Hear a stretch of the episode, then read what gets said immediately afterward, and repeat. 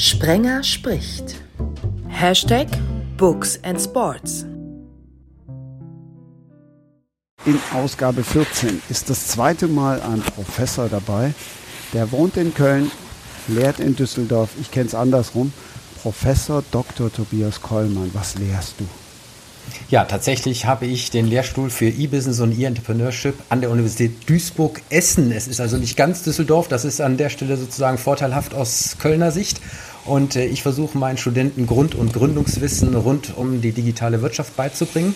Das heißt, äh, nicht nur, wenn Sie im Unternehmen arbeiten wollen, sondern wenn Sie selber tatsächlich mutig ein eigenes Startup gründen wollen, dann sind Sie bei mir richtig, insbesondere dann, wenn es äh, sich um eine Idee für das Internet handelt. Kurze Erklärung, woher ich ihn kenne. Sein Vater war Kölner Kultfotograf. Ich durfte sogar noch mit ihm arbeiten. Äh, hat sich dann irgendwann verabschiedet aus dem Zeitungsjournalismus und hat, vielleicht war der eine oder andere ja schon mal da im Phantasialand auf der Wildwasserbahn, hat dann dort die, die Kameras installiert. Mit Kulttypen darf auch Babak Milani, den ich noch aus meiner Premierezeit kenne, den ihr vielleicht vor drei, vier Wochen, als Lothar Matthäus 60 geworden ist, überall nochmal gesehen habt in diesem legendären Interview. Ähm, Babak, wenn ich Kultfiguren rede, meine ich in deinem Fall zum Beispiel Hermann Rieger. Moin nach Hamburg. Moin, moin. Vielen Dank für die Einladung. Es ist toll, mit solchen Kulttypen in einer Runde sitzen zu dürfen. Das ist eine große Ehre. Dankeschön. Hermann Rieger, ja, die ja, goldene Seele des HSV es gab mal einen Präsidenten, der kam an und sagte, beim HSV gibt es nichts außer einem Stadion und einem alten Mann, der Masseur ist. Das war eigentlich, äh, eigentlich despektierlich, aber es sagte eigentlich alles aus. Hermann Rieger war die Kultfigur des HSV. Jeder Fan hat ihn geliebt.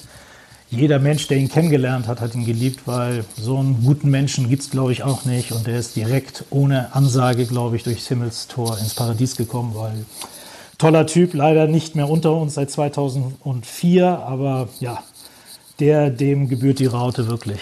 Das ist ein toller Mensch gewesen und das war wirklich einer von vielen Kulttypen, die beim HSV so rein und ein- und ausgingen. Was beim NDR in der Bundesliga jahrelang Peter Jensen war, das war im WDR jahrelang und damit zurück nach Düsseldorf und er ist immer noch Kult, Mani Breukmann. Hallo, Kult ist eine Seife. Eine teure oder eine günstige? Ich kenne die nicht. Kennst du nicht? Ja. Also du, bist, du hast die Gnade der späten Geburt. Das äh, Kult ist, die gab es also bis in die 80er auf jeden Fall. Und das ist leider eine billige Seife. Das nehmen wir dann zurück. Money. Du wohnst in Düsseldorf, apropos billig, das geht nicht, aber dein Herz schlägt für Schalke. Seit wann und warum vor allen Dingen? Also mein Herz schlägt für Schalke, seitdem ich 16, 17 war. Da bin ich damals von meiner Heimatstadt Datteln und da lag es nahe, entweder für Schalke oder für Borussia Dortmund zu sein. Bei mir hat es sich so ergeben, dass ich für Schalke war, weil auch ein Klassenkamerad diesem Verein anhing. Da bin ich von Datteln immer nach äh, Schalke zur Glückaufkampfbahn getrennt. Und wer die Verhältnisse da kennt, der weiß, dass man da mindestens drei bis fünf Autos brauchte. Und das war so in den Jahren 68, 69. Da gab es sogar äh, Europapokal. Ich erinnere mich noch an ein Spiel gegen Manchester City. Ein Trainer war der legendäre Rudi Gutendorf. Also seitdem schlägt mein Herz für Schalke 04. Tobias, du bist auch mit dem Fußball groß geworden, oder? Absolut, äh, weil mein Papa als Cheffotograf vom Kölner Express mich natürlich immer mit auf die Arbeit genommen hat. Und diese Arbeit fand äh, fünf Meter hinterm Tor vom Toni Schumacher statt. Und da bin ich äh, mit den ganzen anderen Kollegen quasi groß geworden über viele, viele Jahre. Und wer das einmal so an der Stelle erlebt hat, ja, der kann erstens nicht anders als äh, selber ein Geißbock werden und äh, natürlich auch selber begeistert gegen den Ball zu treten. Aber ich habe dann später tatsächlich auch mal die Funktionärsseite kennengelernt äh, und äh, bin im Fußball aktiv gewesen. Und das ist an der Stelle sozusagen eine schöne Geschichte gewesen, die ich auch nicht missen möchte. Die musst du dann aber allen mal erläutern. Ja, man kann ja nicht nur erfolgreich gegen den Ball treten, sondern kann auch versuchen, hinter den Kulissen äh, einen Fußballverein zu bewegen. Ähm, ich habe damals äh, angefangen als Präsident beim Bonner SC in der äh, Ära nach John Viol und habe diesen Club entsprechend versucht zu ja, renovieren ähm, und an der Stelle auch aus seinen Problemen herauszuholen. Das ist uns auch äh, gelungen. Wir haben auch damals die Klasse gehalten, obwohl wir schon fast äh, so wie Schalke äh, auf dem letzten Platz äh, gar keine Hoffnung mehr hatten. Haben wir trotzdem geschafft. Leider ist äh, äh, John Viol damals äh, dann doch nicht so ähm, stabil gewesen, wie ich das gedacht habe, so dass ich als Beamter zu einem Zeitpunkt die Reißleine ziehen musste, als es nicht mehr ging. Ich bin dann abgeworben worden ähm, von Viktoria Köln und äh, habe dort den Verein ebenfalls nochmal komplett neu aufgestellt aus der Insolvenz heraus. Äh, das ist dann mir deutlich besser gelungen, weil der Mäzen dort ähm, deutlich äh, stabiler war und da haben wir von komplett neuen Verein aufgebaut, äh, neues Logo, neuer Name, ähm, haben ihn in der NRW-Liga damals etablieren können über eine Fusion mit Junkersdorf und haben dann aber auch die Meisterschaft gering, äh, ge gewonnen und haben dann in die Regionalliga letztendlich äh, den Aufstieg feiern können. Aber da siehst du mal, Tobias, was für ein gewaltiger Unterschied zwischen uns beiden zum Beispiel besteht. Ich, ich war immer froh, dass ich als, als Fußballjournalist sozusagen auf der anderen Seite der, naja, Barrikade kann man nicht sagen, aber auf der anderen Seite des Geländers gestanden habe. Und ich habe dieses Fußballgeschäft, und das war ja schon auch in den 70er, 80ern war es ja zumindest in großen Ansätzen ein Geschäft, manchmal schon als eine Ansammlung von allen schlechten Eigenschaften des Menschen erlebt. Und da wollte ich nie mitmachen. Ja, ich muss das leider bestätigen, lieber Manni, weil wenn du einmal hinter die Kulissen blickst, äh, bist du versaut. Ne? Du kannst nie wieder ein Fußballspiel naiv, neutral schauen mit der puren Freude, die du mal als Kind hattest sondern mhm. da kriegst du sozusagen Dinge mit, äh, wo du auch als normal handelnder Akteur irgendwann auch nicht mehr mitgehen kannst, äh, weil andere Grenzen überschreiten, die du als normal denkender Mensch halt eben nicht mitmachen kannst. Und dann hast du an der Stelle das Nachsehen. Trotzdem die Begeisterung, äh, die ich damals hatte und die ich auch heute immer noch habe, ähm, war an der Stelle so, dass ich unbedingt was bewegen wollte. Das habe ich getan, äh, hat Spaß gemacht, äh, aber ich habe auch aufgezeigt bekommen, was die Grenzen sind im Hinblick auf die Seriosität und wo man an der Stelle halt eben sich überlegen muss, ob man dann wirklich hinter die Kulissen blicken will oder nicht. Und all das deckt dann Babak Milani, der mittlerweile seit einigen Jahren zum Print zurückgekehrt ist und bei der Bildzeitung arbeitet. All sowas deckst du dann auf, Babak, oder? Mm, ja. Ja, ich bin jetzt seit 22 Jahren zurück, äh, bin bei der Bild in Hamburg und ja, ich betreue den HSV in einem sehr, sehr tollen Team mit Kai-Uwe Hesse und Kai Fette. Das sind zwei unglaublich gute Kollegen, weil alleine würde es gar nicht gehen. Und wir versuchen da jeden Tag eben ja, schöne Geschichten äh, zu schreiben, aber auch äh, spannende Sachen rauszubekommen und ja, unsere Leser zu unterhalten und zu informieren. Und ja, manchmal gelingt es, manchmal gelingt es nicht, aber wir geben uns in jedem Fall jeden Tag 100 Prozent Mühe. Hast du gerade gesagt, dass du seit 22 Jahren den HSV betreust? Das stimmt und ich habe ihn Warst seit 1970 im Herzen. Warst du zwischendurch auch mal auf der geschlossenen? Oder? Nein, ich bin, äh, ich, sagen wir mal so, ich, äh, es gab schon Tage, wo du mit dem Kopf geschüttelt hast und dachtest, Mensch, das gibt es gar nicht. Da gab es ja Dinge mit Rucksäcken in Parks, die verloren gegangen sind oder Spieler, die zweimal geheiratet der Rucksack, hatten. Der Rucksack liegt jetzt auf Schalke. Ja, ich kenne die Parks in Schalke nicht, aber da gibt es sicherlich schöne Orte, wo man mal ein Gepäckstück vergessen kann. Äh, was hatten wir alles für Geschichten? Da hatten wir Medi Madavikia, der zweimal geheiratet hatte, einmal in Persien, einmal in Deutschland und, und, und.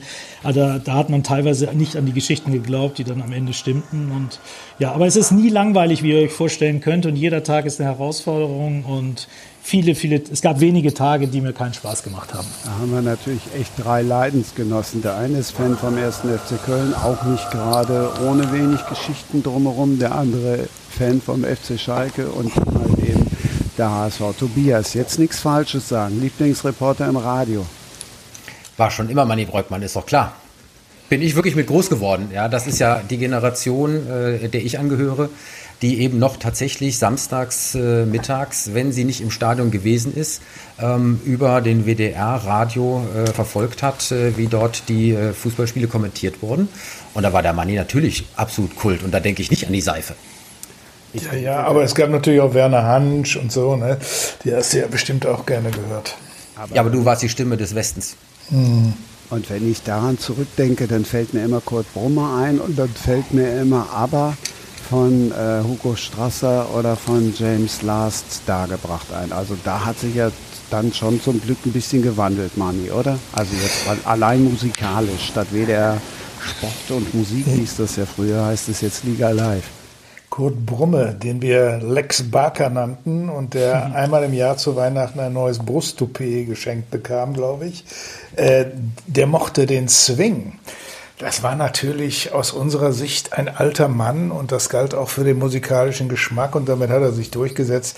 Da hat sich natürlich was gewandelt, ganz klar. Aber zu seiner Zeit war er der große Übervater. Also ich kann mich noch erinnern, wo ich zum ersten Mal sozusagen bei Hofe war, als junger Reporter. Ich habe angefangen, da war ich gerade mal knapp 21 Jahre und durfte dann zu dem großen Kurt Brumme nach Köln fahren der saß dann da so und sagte, ach ja, da ist ja der junge Mann, der sich so gemacht hat. Der sprach so wie Pa von Bonanza. Und ich war ganz klein mit Hut, weil äh, der war nun wirklich eine Legende, der Kurt Brumme. Hätte ja um ein Haar das WM-Finale 54 moderiert, wenn da nicht Herbert Zimmermann am Schluss die Nase vorn gehabt hätte. Wahnsinn. Babak, ähm, du bist ja so ein wandelndes Sportlexikon, aber mir fiel natürlich eben beim Bonner SC, fiel mir natürlich auch noch ein Kollege von uns ein, der da ja, auch... Ja, natürlich, Patrick Wasserzieher. Patrick Wasserzieher ja, der in Bonn geboren ist, auf der schönen Seite, wie er immer sagt, auf der Bonner Seite, nicht auf der Siegburger Seite. Und äh, ein glühender Fan von, von des Bonner SC war und ja, aber mittlerweile habe ich ihn rübergezogen. Der lebt ja schon seit Jahrzehnten hier in der schönsten Stadt der Welt und Ach, in Düsseldorf wohnt er, das ist ja schön. Hm, ja, ja, gut, dass du. da muss er umgezogen sein.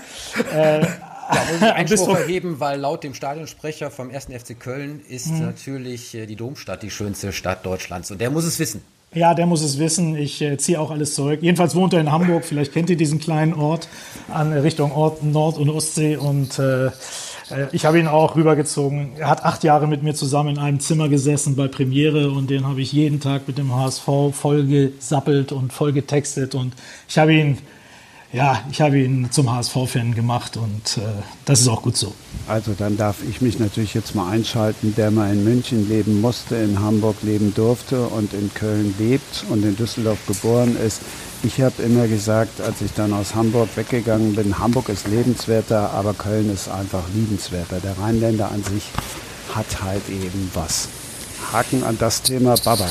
Wenn du beim Fernsehen selber warst, wie beurteilst du heute Fernsehreporter? Anders als früher oder mit mehr Verständnis? Ich habe großes Verständnis für Fernsehreporter. Ich verstehe die übliche Kritik von äh, Menschen, die nur auf dem Sofa sitzen, nicht ganz so. Und wir haben uns ja damals, Christian, vielleicht erinnerst du dich, ja immer den Spaß gemacht, aber auch den Test gemacht. Äh, wir bekamen ja Leserbriefe und die waren teilweise sehr rüde und sehr unfreundlich. Und dann haben wir uns mal den Spaß gemacht. Zwei, dreimal in der Saison haben wir einen dieser Herrschaften, waren ja auch immer Männer, die meckerten, äh, eingeladen zu einem Topspiel. Damals gab es ja auch nur eins am Wochenende, du erinnerst dich. Und den haben wir mal zum Test, so sagen wir mal drei Stunden vorm Spiel, auf den Bock gesetzt und dann sollte er mal vom Video drei, vier Spielszenen kommentieren. Kannst ja, ihr könnt euch vorstellen, wie es ausging. Die sind alle zusammengesackt, äh, die waren völlig fertig, äh, konnten kaum Wort rausbringen und am Ende haben die sich fast entschuldigt, dass sie so einen bösen Brief damals geschickt haben. Und, ähm, und äh, so muss man das eigentlich auch sehen. Ich finde die Leistung der Reporter, äh, besonders der Fernsehreporter, sehr, sehr sehr, sehr gut teilweise, sehr gut äh, äh, informiert und sind immer auf Höhe des Balles. Und es ist wirklich schwierig geworden mittlerweile. Das Spiel ist so viel schneller geworden und sagt mir mal bitte, wann Hand ist und wann nicht Hand ist. Das war das, was früher bei uns Abseits war, ohne Strich, ohne kalibrierte Linie. Wusste kein Mensch, was Abseits ist. Und heutzutage ist das neue Abseits ist das Handspiel. Ich habe schon aufgegeben, wann Hand ist. Ich habe auch schon aufgegeben, wann Tor ist. Bei mir ist immer Tor, wenn dann irgendwann der Kölner Keller auch mittlerweile aufgewacht ist und gesagt hat Tor. Und dann wird das äh, Spiel weitergeführt mit einem Anstoß meistens. Und ich, äh, naja, es gibt viele Dinge, die mir nicht so gefallen, aber der Job des äh, Fernsehreporters ist schwierig geworden. Aber wenn ich eins noch sagen darf, ich muss wirklich sagen, nicht weil Manni da sitzt, aber äh, ich, ich höre mit, vielleicht bin ich auch nur oldschool, ich höre lieber die Konferenz am Samstagnachmittag im Radio, als dass ich die, Konf äh, die Konferenz bei Sky gucke. Das ist so viel spannender. Man weiß nie, wo der Ball ist. Man weiß nie, ob der Reporter auf Ballhöhe ist. Aber trotzdem, also ich bin da immer sehr, sehr nervös und ich äh, höre mir es lieber an, als dass ich es mir anschaue. Na, das ist natürlich ein großes Kompliment fürs Radio. Aber ich, ich muss ehrlich sagen, äh, wenn mir an, äh, die Wahl gelassen wird zwischen einem bewegten Bild von einem Fußballspiel und einer Radioreportage, da bin ich wirklich ganz ehrlich, da nehme ich das bewegte Bild, hundertprozentig.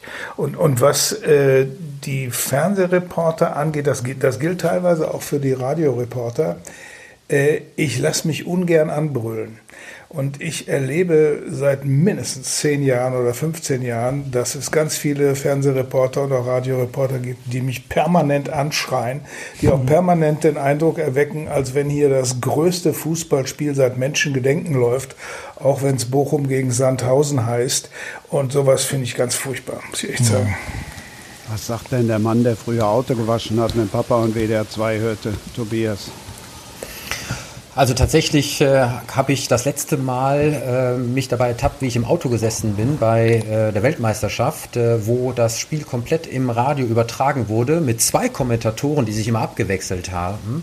Und das fand ich an der Stelle sehr, sehr spannend. Es lässt mehr Raum für Fantasie weil man setzt die Szenen, wenn man auch selber gespielt hat, äh, im Kopf anders zusammen.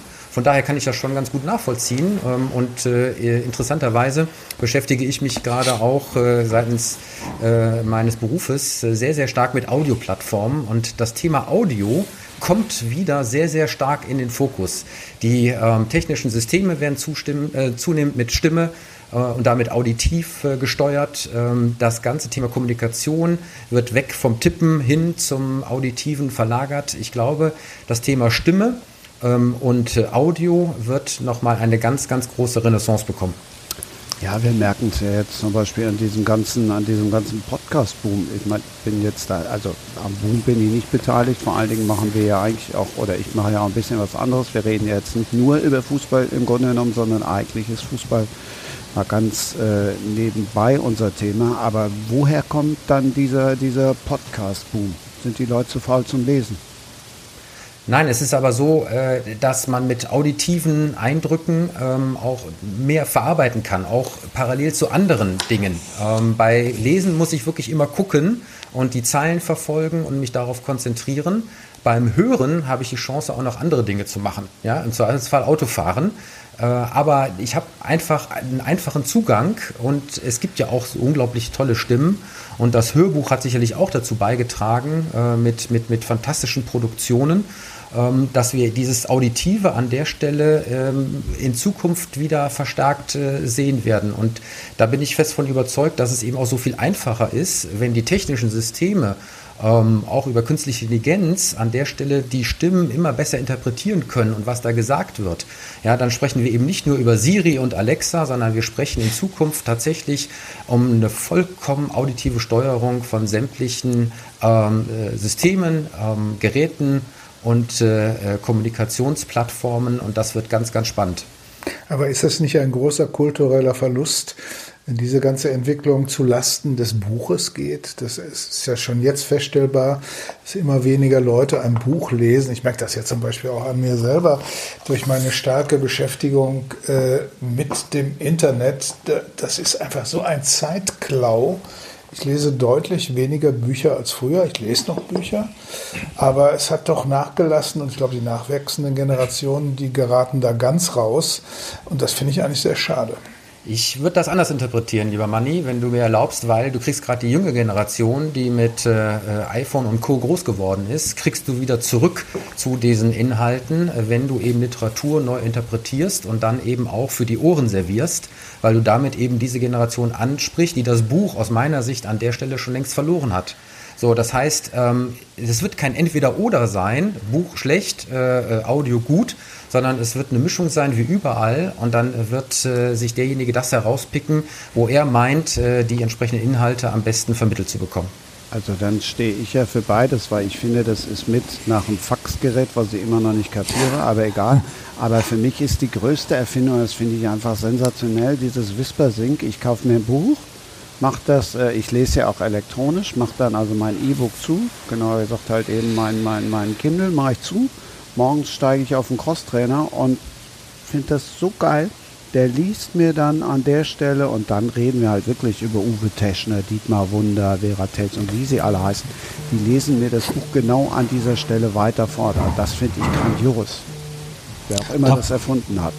Darf ich da was sozusagen? Ich bin vielleicht genau die Ausnahme. Ich, ich kann kein Hörbuch mir anhören, weil meine Gedanken gleiten immer wieder ab. Da kommt irgendein Stichwort und ich bin ganz woanders und finde den Anschluss nicht. Das passiert mir beim Buch nie. Also im Buch gleite ich nie ab, ich bin immer dabei und wenn ich im 16. Jahrhundert irgendwie auf einer alten Galeere sitze, da sitze ich eben drauf und äh, ich bleibe drauf. Und äh, wenn ich ein Hörbuch mir anhöre, ja, ich weiß nicht, da sind meine Gedanken frei und die springen weg und für mich ist es gar nichts. Ich habe es einmal versucht, zweimal versucht und nee, ich lese nur Bücher, aber vielleicht bin ich auch oldschool. Nein, das ist, das ist wirklich eine interessante Erfahrung. Genau die gleiche mache ich auch. Sowohl bei Hörspielen als auch bei Hörbüchern. Ich habe ja auch mal einen Podcast gemacht für Audible, die die Hörbücher vertreiben. Deswegen habe ich auch eine ganze Menge Hörbücher. Ich muss aufpassen, dass meine Gedanken nicht nach sechs, sieben, acht Minuten einfach versuchen wegzufliegen. Ich muss sie mit Gewalt festhalten und mich dann darauf konzentrieren. Ist also schon eine gewisse Energieleistung. Ich glaube auch nicht, dass das was mit dem Alter zu tun hat. Aber es hat vielleicht auch was mit der, mit, der, mit, der, mit der Beschäftigung zu tun. Also mal abgesehen davon, äh, dann bin ich auch bei Siri und bei Alexa wenn ich dann irgendwie abgeschweift bin, dann sage ich halt, okay, Alexa, spule 30 Sekunden zurück, liest mir nochmal vor, dann liest die mir das halt nochmal vor. Die Chance habe ich ja auch.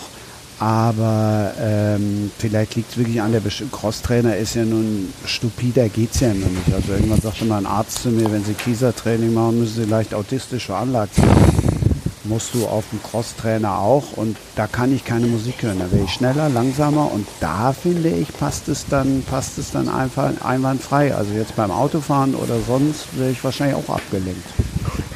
Es kommt, glaube ich, zunehmend äh, immer auf den äh, Vorleser an. Ja, die Stimme ist an der Stelle natürlich das Markenzeichen auch für die entsprechenden Situationen. Ja, und wenn ich aber da mal an so fantastische Stimmen denke wie von Christoph Maria Herbst, ja, oder Rufus Beck, ja, wenn die etwas vorlesen, ja, dann ist da vollkommene Konzentration und man ist dabei.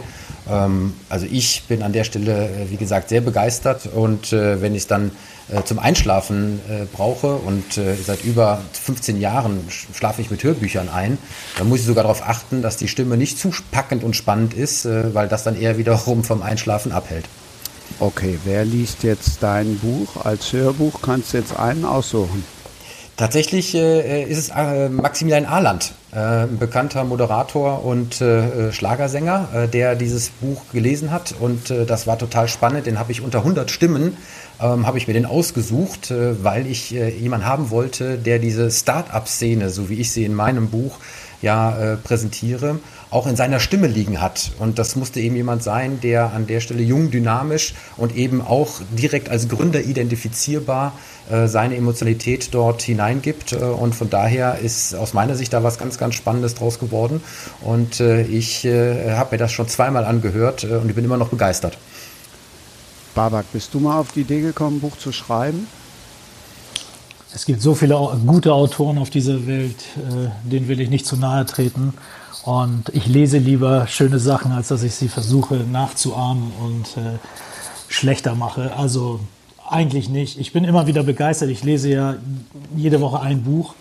Ich, äh, aber nur Romane, keine Sachbücher. Ich liebe Romane, ich liebe Geschichten. Vielleicht bin ich deshalb auch bei der Bild. Aber ich liebe eben Stories und äh, wenn ich die Plots teilweise, wie die verknüpft werden vom Autor und wie geschickt und wie spannend und wie wortreich und so, da, das möchte ich gar nicht nachahmen und das wäre, glaube ich, eine Vollkatastrophe. Und ich überlasse es den Experten und äh, das ist auch gut so. Und ich gehe lieber in die Bibliothek und kaufe mir oder die Bücherei und kaufe mir ein spannendes, tolles Buch und will es auch nicht äh, nacheifern.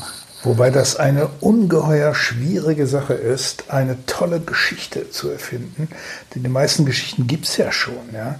Zumindest eine Abwandlung einer Geschichte zu erfinden und die dann auch packend und blutvoll zu erzählen. Da habe ich große Hochachtung. Also ich habe in meinem Leben zwei Krimis geschrieben und noch ein paar andere Bücher, also insgesamt sogar sechs. Ich würde mich nie mit den Großen aus der Literatur vergleichen wollen. Da ist ein gewaltiger Unterschied schon allein bei der Komposition einer solchen Geschichte und das ist natürlich für Krimis ganz besonders wichtig. Tobias, du hast dann gesagt, Mensch, ich habe jetzt genug Sachbücher geschrieben, ich komponiere jetzt oder ich mische jetzt aus einem Sachbuch zu meinem Thema, mache ich einen, einen Krimi. Stell uns mal, du hast ja eben schon angesprochen, aber stell uns mal ausführlich, wir können ja jetzt schlecht den Sprecher einladen, also bist du dran. Stell uns mal Sehr ausführlich gerne. dein Buch vor. Ja, mein Buch heißt Startup.mord Erfolg kennt keine Grenzen und äh, wer mich kennt, der weiß, ich habe schon viele Bücher geschrieben. Das ist tatsächlich aber eine Premiere, weil es ist mein erster Roman und äh, die Fachbücher, die ich bis jetzt geschrieben habe, die haben immer nur die theoretische Seite einer Unternehmensgründung skizziert. Da fehlt aber immer die Emotion. Und das ist gerade bei Startups aber auch sehr, sehr wichtig. Und das konnte ich aber sowohl meinen Studierenden, aber auch allen anderen an der Stelle eben über die Fachbücher nicht vermitteln. Das soll jetzt anders sein, denn es ist der erste Lern- und Gründerroman für die Start-up-Szene geworden, der eben Wissen in eine spannende Geschichte packt äh, und äh, damit hoffentlich auch die Forderungen von dem lieben Money bedient.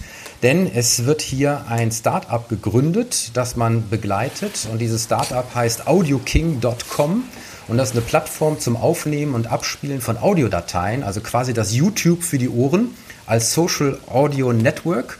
Und man kann eben diese ganzen ähm, aufgenommenen äh, Kurznachrichten, äh, kann man eben mischen mit der Musik, die man entweder auf dem Handy hat oder die man über die Streaming-Portale mit dazu mischen kann und bekommt damit ein individuelles Radio als Social Radio Network. Und das soll sozusagen als neue Konkurrenz zum klassischen linearen Radio ähm, eine neue Plattform im Internet äh, äh skizzieren. Und äh, dieses äh, Startup wird von zwei Gründern ähm, an einer fiktiven Hochschule äh, gegründet, äh, kriegt sehr, sehr viel Geld, alles funktioniert, alles ist wunderbar, man lernt, wie man so ein Startup aufbaut. Ja, und dann geht irgendwann etwas schief. Und wenn etwas schief geht, dann geht ja richtig etwas schief. Und äh, äh, der Titel ist sozusagen insofern gewählt, weil nicht nur ein Mensch, ein Gründer äh, zu Tode kommt, sondern eben am Ende auch das gesamte Startup ermordet wird, symbolisch und äh, alle Höhen und Tiefen an der Stelle auch emotional für den Leser mit äh, nachvollziehbar macht. Ich bin ja jetzt kein äh, iPhone und sonstiges Besitzer und war deshalb auch noch nie bei Clubhouse, aber das hört sich so an, als hättest du Clubhouse schon vorerfunden. Tatsächlich die ursprüngliche Idee von uns 2016 entwickelt worden. Es erinnert ein bisschen an Clubhouse und der Hype gerade um diese Plattform spielt auch so ein bisschen in die Karten, ähm, weil dieses Auditive, was ich ja auch schon erwähnt habe, an der Stelle aus meiner Sicht sehr, sehr, sehr stark im Kommen ist. Ähm, auch Facebook und Twitter arbeiten gerade an den entsprechenden Plattformen, um ähm, auditive Kommunikation an der Stelle zu ermöglichen. Und äh, ich habe aber auch noch an etwas anderes gedacht, nämlich den aktuellen äh, Wirecard-Skandal.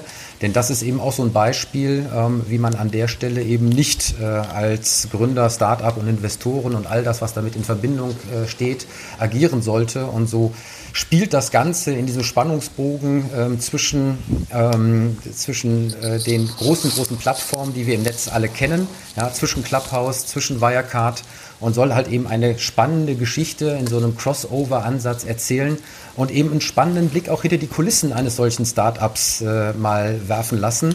Und deswegen ist das sicherlich nicht nur für meine Studenten interessant, die selber mal gründen wollen oder Investoren, die schon in diesem Bereich unterwegs sind, sondern auch für den ganz normalen Leser, der einfach nur eine spannende Geschichte haben möchte. Vielleicht ein Fan von dieser Fernsehserie oder Fernsehsendung Die Höhle der Löwen ist und einfach an der Stelle mal mit erfahren möchte, was eben dann passiert, wenn die Kameras aus sind. Ich habe mal eine Verständnisfrage. Äh, die Geschichte finde ich ja richtig gut, vor allen Dingen auch auf einem Sektor, von dem ich das noch nicht gehört habe, dass da mal ein Roman drüber geschrieben wird. Äh, welche Rolle spielt Wirecard in deiner Aufzählung? Das ist doch äh, eine, eine Gesellschaft, eine Firma gewesen, die für Bezahlsysteme stand. Es ist doch keine Plattform, wo man sich irgendwie äh, per Audio austauscht. Nein, es ist aber ein Startup gewesen, was bei uns in Deutschland gegründet wurde, seinen Werdegang mit auch Höhen und Tiefen gegangen ist, bis zu einem Börsengang und am Ende ja auch durch die Decke geknallt ist äh, mit all dem, was wir jetzt erleben, dass das eben ohne äh, Substanz war, dass dort eben auch manipuliert wurde Und das hat gewisse Analogien auch äh, zu der Startup-Geschichte, die ich erzähle, auch wenn es eine andere Basisidee ist äh, für das Unternehmen. Aber wir sehen halt eben, was mit überzogenen Investorenerwartungen, mit viel, viel Venture Capital an der Stelle ähm, passieren kann, wenn dann eben die Rahmenbedingungen ungesund werden. Und äh, das ist eben etwas, wo ich gesagt habe, da würde ich gerne auch mit darauf hinweisen. Ähm, natürlich bin ich an der Stelle jemand, der äh, sagt, wir brauchen mehr Startups, wir brauchen mehr Unternehmen, auch als Mittelstand von morgen, aber eben mit Augenmaß äh, und an der Stelle mit einer Nachhaltigkeit, äh, weil wir eben an der Stelle solche Skandalgeschichten nicht brauchen. Wir brauchen nicht nochmal den neuen Markt, der zusammengebrochen ist. Und äh, deswegen an der Stelle sozusagen ähm, die, die Analogie. Klingt spannend, ist spannend. Babak, du bist jetzt gesetzt hier in, im Hashtag Literaturradio 360, weil wir eben gehört haben, du liest jede Woche ein Buch. Also mhm. die zweite Verabredung steht schon mal. Du wolltest eigentlich was anderes vorstellen, hast dann nochmal umgeschwenkt und nicht das vom Nachttisch genommen, sondern. Ja, weil ich das noch nicht fertig hatte, das ist richtig. Ich, ich möchte euch eigentlich ein Buch vorstellen, mein erstes Buch, das ich jemals gelesen habe, im zarten Alter von sechs oder sieben Jahren. Das ist ein Buch, das ein Kollege von Money geschrieben hat, Sammy Drechsel. Ach. der früher beim Rias und bei Radio Berlin war und ein Tausendsasser in Sachen Sachen äh, eigentlich Medien war, weil er danach hat er, war er noch äh, Journalist, dann war er Regisseur, dann nicht nur Sportreporter, sondern auch Kabarettist, hat auch damals die Münchner Lach- und Schießgesellschaft, die ganz Alten unter uns erinnern sich, gegründet mit Dieter Hildebrand zusammen und ähm, ganz großartiger Typ. Und äh, soll ich schon mal loslegen, Christian? Äh, ja, auf jeden Fall. Aber eine Zwischenfrage habe ich. Ja. Also ich habe mit, mit sechs jetzt äh, nicht angefangen, aber dann mit acht gab es dann Enid Blyton und Pippi Langstrumpf. Mhm. So, aber ich wäre jetzt nie auf äh, so ein Buch gekommen. Kann ich dir sagen, ähm, weshalb das so war. Also ich bin in einer Großfamilie aufgewachsen mit drei Cousinen und einem Cousin, die einen Tick älter als ich waren. Und die haben wir immer besucht und die hatten einen riesengroßen Bücherschrank. Und früher, ich weiß nicht, ob ihr euch noch erinnert, stand hinten auf der Rückseite ab sechs Jahren, sieben Jahren, acht Jahren wird das Buch empfohlen. Und wie man so ist, hat man gerne Bücher gelesen, die so einen Tick älter waren als man selber oder die Empfehlung älter war, als äh, man selber alt war. Und äh, da habe ich äh, elf Freunde müsst ihr sein das ist ein Buch aus dem Jahre 1955 gesehen und es ging um Fußball und ja, da war ich gepackt und da habe ich es damals gelesen und im Laufe der Jahrzehnte immer wieder und jedes Mal erschien mir das Buch anders und immer schöner und ja, es ist irgendwie, ja, es hört sich ein bisschen albern an, weil es ein Jugendbuch ist, aber es ist so mein Lieblingsbuch.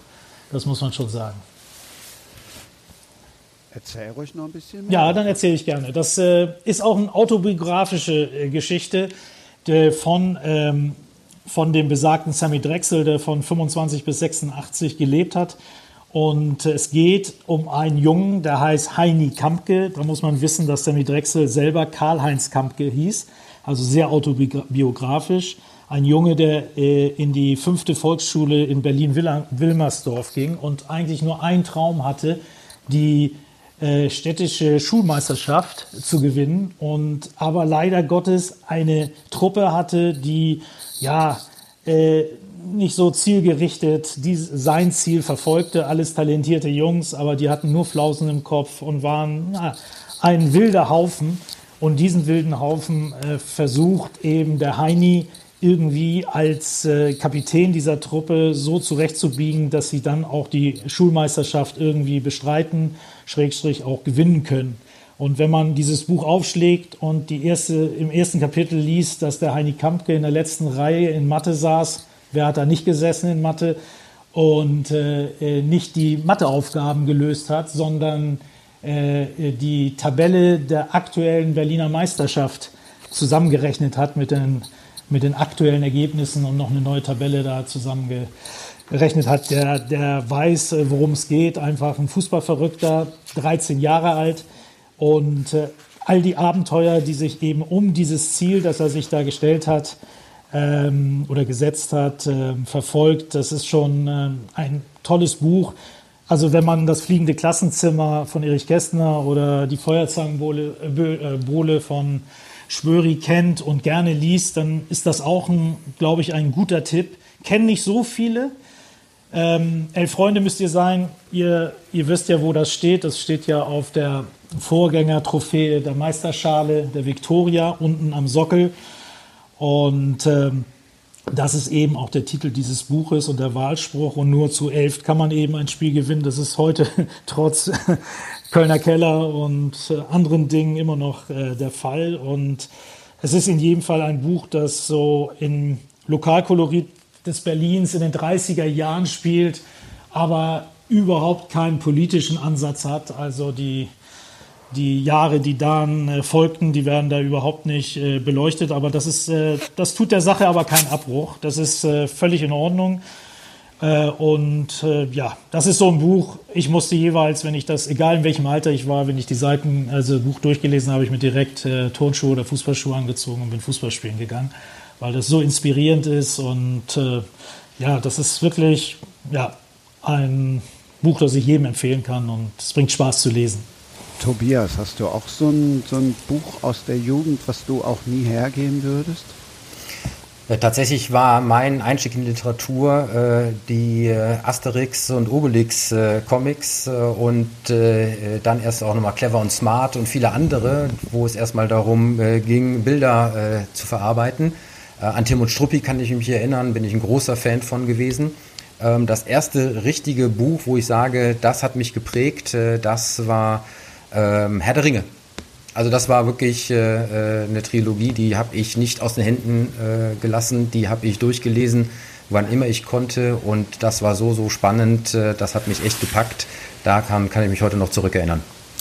Dann mache ich doch direkt an dieser Stelle mal, weil das jetzt gerade großartig passt. Ihr kennt ihn vielleicht alle von, von Facebook oder aber auch äh, vom Reviersport. Ein ganz großartiger Karikaturist Olli Hilbrink, der ist in der nächsten, ist in Ausgabe 15 dabei, da habe ich Spaß.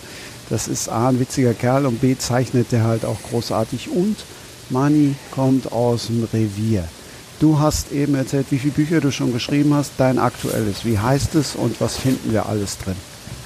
Also, mein aktuelles Buch äh, ist ein Fußballbuch. Es ist äh, die überarbeitete Neuauflage eines Werkes, was im Jahre 2009 erschienen ist. Also da liegen jetzt mittlerweile zwölf Jahre dazwischen. Das hieß auch früher anders. Das heißt jetzt Money Bananenflanke, ich Kopf Tor.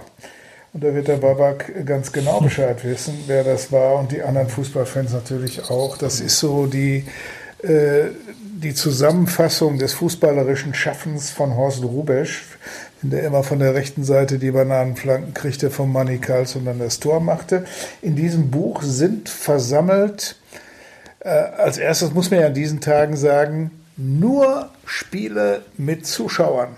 Und zwar insgesamt 58 berühmte Spiele, berühmte Szenen, Szenen, an die wir uns erinnern, jedenfalls die meisten. Das Besondere an dem Buch ist, die werden alle geschildert von Protagonisten. Wir haben zum Beispiel auch Felix Magath, der den Europapokalsieg des Hamburger Sportvereins schildert. Ich habe Hermann Gerland darin, der über das Triple im Jahr 2013 berichtet. Ich habe mit Jogi Löw nochmal über das 7 zu 1 gegen Brasilien gesprochen. Und nach diesen Schilderungen da kommt jeweils ein Kommentar von mir und ich bilde mir ein, dass der in den meisten Fällen entweder relativ witzig oder auch mal frech ist. Also eine Ansammlung von unvergesslichen Fußballszenen, kommentiert von mir. Und das eignet sich besonders, wenn man mal vorm Einschlafen drei, vier Szenen lesen will, äh, für längere Klositzungen auch bestens geeignet, das Werk. Und ich habe richtig Spaß dran gehabt und es ist sehr nostalgisch. Und ich weiß, dass gerade in diesen Zeiten die Leute an, an die besseren Spiele mit der guten Atmosphäre und mit den 50, 60.000 Zuschauern gerne sich zurückerinnern. Und da passt es ganz gut, glaube ich. Wunderbar. So, das will ich mir kaufen. Das war Babak, das war jetzt nicht verwunderlich. Tobias, Tobias, ihr könnt ja einen Büchertausch machen. Manni war ja eben irgendwie sehr interessiert an dem, was du vorgestellt hast. Sehr, sehr gerne. Ich sag mal, was früher der Trikottausch nach dem Spiel war, ist doch heute der Buchtausch nach dem Podcast, oder? Ja, so ist es. Nur, dass wir, dass jetzt im Moment Sammy Drechsel, äh, Freunde sollt ihr sein, glaube ich, nicht mehr so, so locker zu haben ist. Oder Doch, vielleicht. kriegt, kriegt man immer noch. Kriegt man? Ja, Alles ich habe das gecheckt, weil ich verschenke das auch gerne. Money, kannst du dir ja vorstellen. Ja, ich habe das damals übrigens auch gelesen. dass das gehörte für eine bestimmte Alterspreisklasse, äh, die sich für Fußball interessierte, auf jeden Fall dazu. Und Sammy Drechsel kannte damals jeder. Ja, das stimmt. Und ja, fast, er schreibt auch faszinierend und äh, ja, packen. Da bist du immer dabei. Immer auf Ballhöhe. Jetzt komme ich noch um die Ecke mit einem, den vielleicht nicht jeder kennt, aber den irgendwie auch jeder kennen sollte. Frank Görer heißt der gute Mann. Ähm, hat den dritten Platz beim Deutschen Krimipreis 2020 geholt. Das Werk heißt Verdammte, Punkt, Liebe, Punkt, Amsterdam. Sind nur 124 Seiten, aber ihr lest das nicht mal eben so weg. Abgesehen davon ist es auch zu schade, weil sogar der große Ani schreibt zwar Atemholen verboten, aber der schreibt auch einen Trip in die Arktis der menschlichen Seele. Also der macht genau das, was Manni, was du eben gesagt hast, wo, wo wir alle, die wir ja mit dem Wort rumspielen, äh, sagen, boah, ey, das, da hätte ich jetzt keine Ahnung, wie, wie lange ich dafür gebraucht hätte, um, äh, um so eine Formulierung zu finden. Aber das ist, ist einfach, das ist einfach großartig. Das ist aus mehreren Perspektiven erzählt, auch zeitlich. Der Plot ganz kurz auf den Punkt. Ein Kneipier erfährt, dass sein Bruder, zu dem er jahrelang keinen Kontakt mehr hatte, tot aufgefunden worden ist, an einem Parkplatz erschlagen. Und das sind auch ganz oft nur so ein Einwortsätze. Also noch krasser als die Bildzeitung manchmal mit zwei Wortsätzen ist das eben nur ein Wort. Und das sagt aber tatsächlich oft mehr als eben drei Relativsätze. Also der Bruder macht sich dann auf die Suche nach Täter, Motiv und mehr. Der trifft auf Menschen, habe ich ja gerade schon gesagt, äh, und damit dann halt auch Abgründe. Und manchmal steht er dann auch selber vor seinen, vor seinen eigenen Abgründen. Manchmal erlebt er auch Leute, die reingestürzt sind, wie er selber eben auch in der Vergangenheit. Die holt ihn und, und als uns als Leser auch immer wieder ein. Und in der Gegenwart genauso. Ich kann das Buch wirklich, es sind 124 Seiten, weil es so klein ist oder so dünn ist, verrate ich erst recht nicht, wer Opfer und wer Täter ist. Ähm, Im Grunde genommen gibt es in dem Buch nur Opfer, aber das ist, ist wirklich großartig. Frank Göre, ganz äh, renommierter Autor, wie ich dann irgendwann auch gelernt habe. So, einer musste ja noch mit einem etwas anderen Krimi um die Ecke kommen. Wie gesagt, ich verrate nicht, wer der Täter ist. Ich verrate euch aber, dass es mir einen riesen Spaß gemacht hat. Manni, ich hoffe dir auch. Ja, sehr. Mehr als jedes Spiel vom FC Schalke 04 wahrscheinlich in dieser Saison, oder? Das schneidest du ja bestimmt raus. Nee, das schneide, das schneide ich nicht raus, weil die Frage kann, kann ich ja Reihe umgeben. Ich muss ja nur den Verein zwischendurch ersetzen. Ich glaube, der Einzige, der noch einigermaßen Freude macht und ich hoffe ja wirklich, weil äh, aus verschiedenen Gründen ganz, also erstens gehört der HSV für mich in die erste Liga. Zweitens, äh, wenn ich gerade schon von einer Reise nach Amsterdam gesprochen habe, möchte ich endlich mal wieder nach Hamburg reisen. Möchte unter anderem Babak im vollen Stadion, das dann wie auch immer heißen wird, sehen. Äh, aber Tobias äh, muss ich ja auch nur fragen, ob ihm das hier und heute mehr Spaß gemacht hat als jedes Spiel vom 1. FC Köln. Ich habe zwei gesehen, das tut mir immer noch weh in der Seele. Naja, vielleicht nicht als jedes Spiel, aber äh, du weißt ja, wie das ist beim FC. Äh, Ein einziger Sieg und wir sind schon fast wieder gefüllt im Europapokal. Von daher bin ich an der Stelle äh, guter Hoffnung. Aber das hat mir heute eine Menge Spaß gemacht. Äh, vielen, vielen Dank äh, für die Einladung äh, und in so einem tollen, illustren Kreis mit Fußballkennern gewesen zu sein. Das war mir ein absolutes Fest. Und uns war es erst ein Fest zu Herrn Professor Dr. Tobias Kollmann einfach nur Tobias sagen zu können. Das kann ich ja auch verraten. Ich mache vorher eine WhatsApp-Gruppe und dann schrieb er sofort, ich bin der Tobias. So Aber- ist das. Babak, was hast du gedacht? Cooler Professor, hätte ich auch mal gern gehabt. Ja, so einen hätte ich gerne gehabt. Ich habe ja BWL studiert und auch fertig studiert. Und was mir auch großen Spaß gemacht hat, aber damals in den 80ern waren die Professoren nicht ganz so cool und nicht so eloquent und äh, darum waren auch die Hörsäle relativ leer. Und ja, so einen hätte ich mir gewünscht und die äh, jungen Leute von heute, die heute studieren, haben großes Glück gehabt. Oder haben großes Glück. Wenn das kein schönes Schlusswort war. Ich bedanke mich bei euch. Mach noch Olli Hilbrink, habe ich ja schon gesagt, dass der dabei ist. Dann Andres Verdes, junger, aufstrebender Kollege bei äh, der Sohn, spricht Spanisch, wie auch der dritte Gast, muss ich jetzt ja politisch korrekt sagen, Gästin. Isabella Müller-Reinhardt, die war auch schon mal bei uns, hat damals schon gesagt, ich will noch mal wiederkommen und dann nicht mein eigenes Buch vorstellen, sondern ein anderes. Vielen lieben Dank. Ich freue mich, wenn ihr wieder dabei seid und ich freue mich natürlich auch, wenn ihr drei euch immer noch mal meldet, auch mal ein Feedback gibt. Ist relativ einfach, kontakt at sprengerspricht.de.